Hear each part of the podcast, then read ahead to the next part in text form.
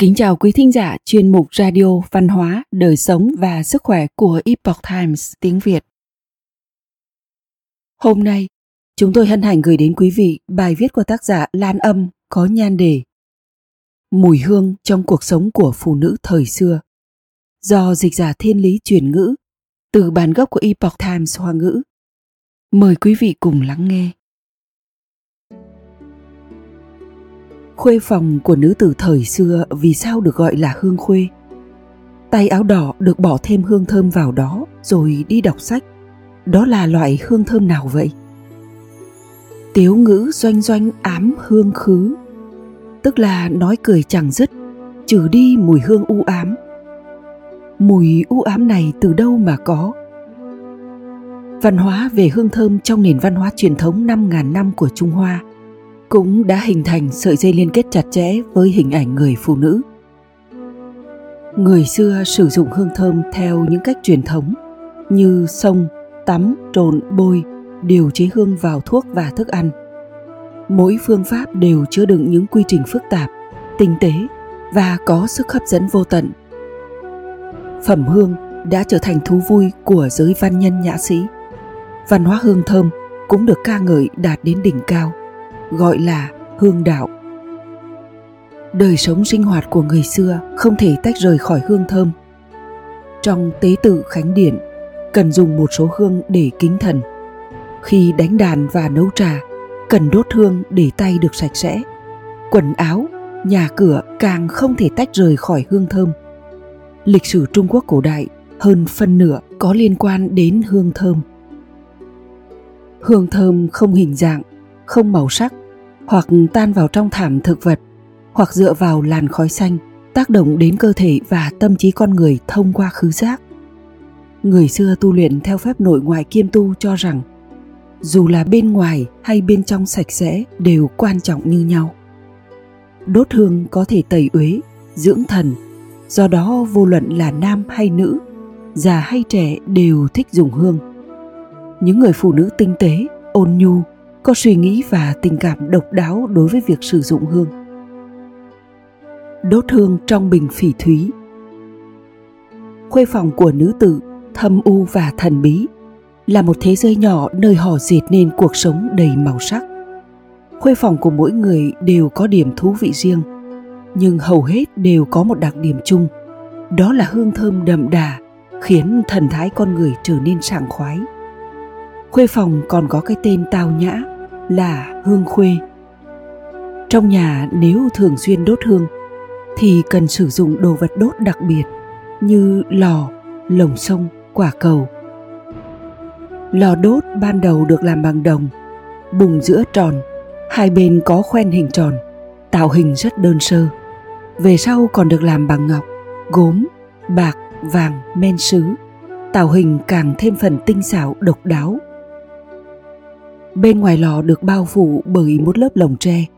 Đó là lồng đốt, có thể thêm hương và giữ ấm. Kiểu dáng của các lồng khác nhau về kích cỡ, hình dạng, vô cùng linh hoạt. Ngoài ra còn có một loại quả cầu đốt bằng kim loại, phổ biến trong các gia đình quý tộc, có thể treo trong màn ngủ để người ngủ cũng ngửi thấy mùi thơm. Người xưa thực sự đã mang văn hóa hương thẩm thấu vào từng chi tiết của cuộc sống Dụng cụ sông hương phổ biến trong khuê phòng chủ yếu là loại lò đốt và lồng tre với tạo hình tinh xảo. Cuộc sống hương thơm tràn đầy trong các tác phẩm của nữ thư sĩ Lý Thanh Chiếu thời nhà Tống. Bạc vụ nồng vân, sầu vĩnh chú, thoải não, tiêu kim thú chính là ghi lại hương long não trong lư đốt hình thú tỏa khói. Trầm hương đoạn tục ngọc lô hàn, bản ngã tình hoài như thủy. Nói về nỗi lòng tịch liêu của nữ chủ nhân, như trầm hương, lúc tàn lúc tỏa trong lư ngọc.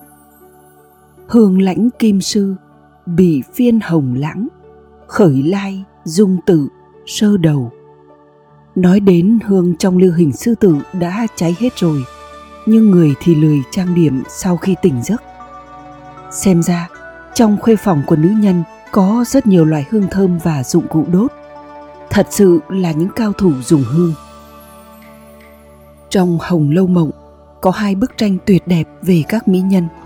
Một bức là Tuyết Diễm Đồ, vẽ cảnh Bảo Cầm mặc áo lông thú, đạp tuyết tìm mai. Bức còn lại là Đông Khuê tập Diễm Đồ, vẽ bốn mỹ nhân tụ tập với nhau trong ngày đông. Trong hồi thứ 52, Già Bảo Ngọc đi tìm Lâm Muội Muội và nhìn thấy trong tiêu tương quán có bốn người đẹp là Đại Ngọc, Bảo Thoa, Bảo Cầm và Tụ Yên đang ngồi quanh một chiếc lồng để giữ ấm và nói chuyện phiếm. Lúc Bảo Ngọc nhìn thấy, liền kinh ngạc thốt lên. Bức đông khuê tập diếm đồ thật đẹp. Tư thế của người phụ nữ dựa vào bên cạnh lồng có thể thoáng thấy trong bức tranh tả ỷ huân luân đồ của Trần Hồng. Giáp ngọc màu hồng, tơ màu trên cổ tay trắng như tuyết, lại có thêm hương thơm. Hương mà chúng ta thường thấy trên thị trường hiện nay là hương giảng dễ, được sử dụng bằng cách cho vào lư hương và đốt bằng lửa. Phụ nữ hàng ngàn năm trước không phổ biến dùng loại này và đồ dùng cũng phức tạp hơn. Thôi oanh oanh trong Tây xương Ký có đoạn miêu tả đốt hương cùng bà mối ở hoa viên lúc đêm khuya. Vậy cô ấy dùng hương gì và dụng cụ đốt như thế nào? Vào thời nhà Thanh, có sách Thiên Thu Tuyệt Diễm Đồ của Cửu Anh. Trong đó có một bức miêu tả cảnh Thôi oanh oanh đốt hương thưởng trăng. Trong bức tranh này, bên cạnh Thôi oanh oanh đặt một chiếc ghế cao hình vuông. Trên đó có một lư đốt màu xanh và một bình cổ dài có cắm một nhánh cây. Một tay cô đang cầm một chiếc hộp nhỏ, còn tay kia đang cầm một cái gì đó cho vào lư.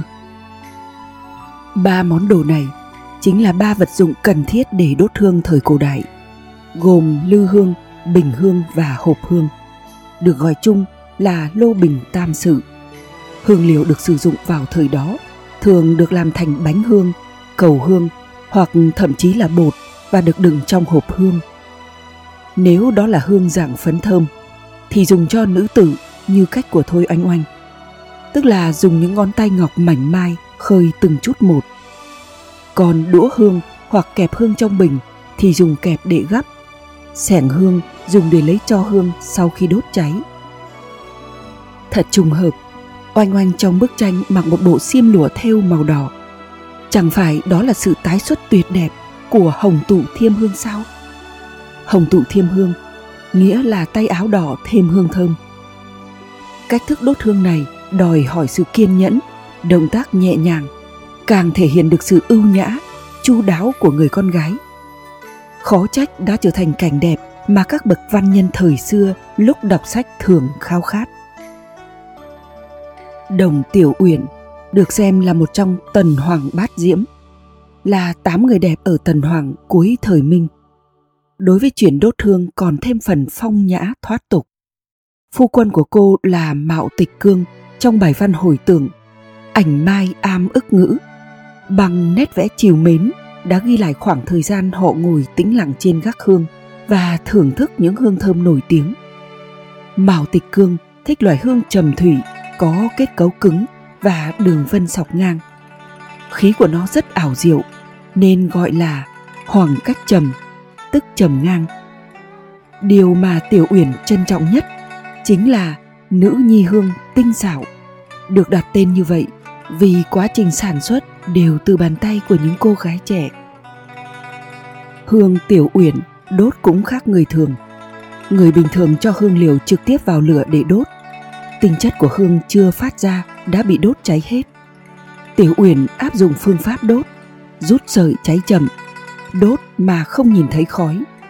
Hương thơm tạo ra được mao tịch cương mô tả, là mùi của cây gia nam khi có gió thổi qua, mùi của tường vi khi có xương thấm vào, mùi của hổ phách khi đốt lên, mùi của tê giả khi đổ rượu vào.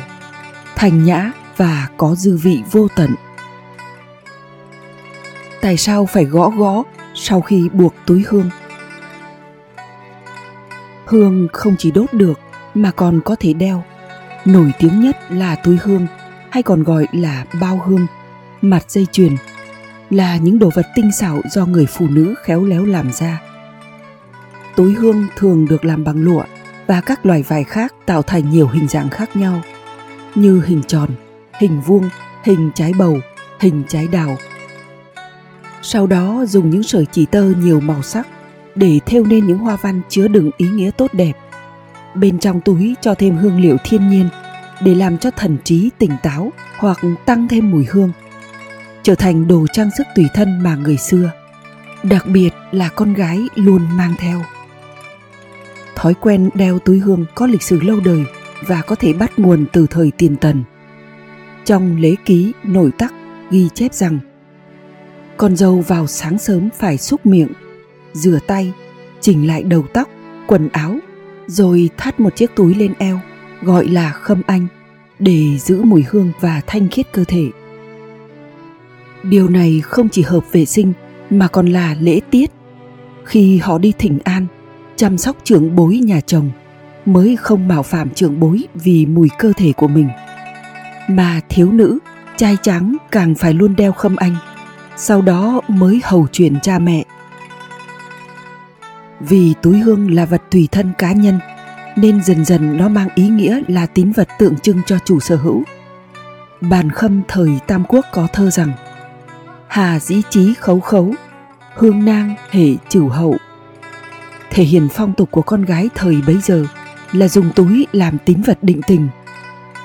Vào thời Tây Tấn cũng có truyền thuyết về một túi hương đình ước nhân duyên. Giả Ngọ là con gái út của quyền thần Giả Sung. Lúc cha cô tụ hội trong nhà, cô thường nhìn trộm hoa bên ngoài song cửa.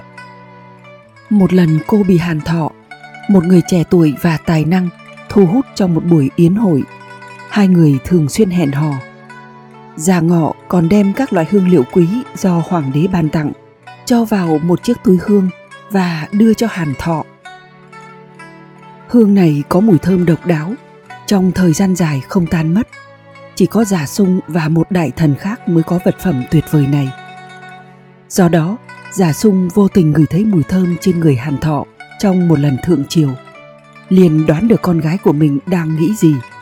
Giả sung cũng rất ngưỡng mộ tài năng của Hàn Thọ vì vậy đã thuận nước đầy thuyền đem giả ngọ hứa hôn với anh ta trở thành truyền kỳ về việc dùng hương làm mối nữ tử rất thích đeo túi hương vào thời nhà tống, còn có một loài trang sức dùng hương liệu tựa như vòng cổ, gọi là phất thủ hương.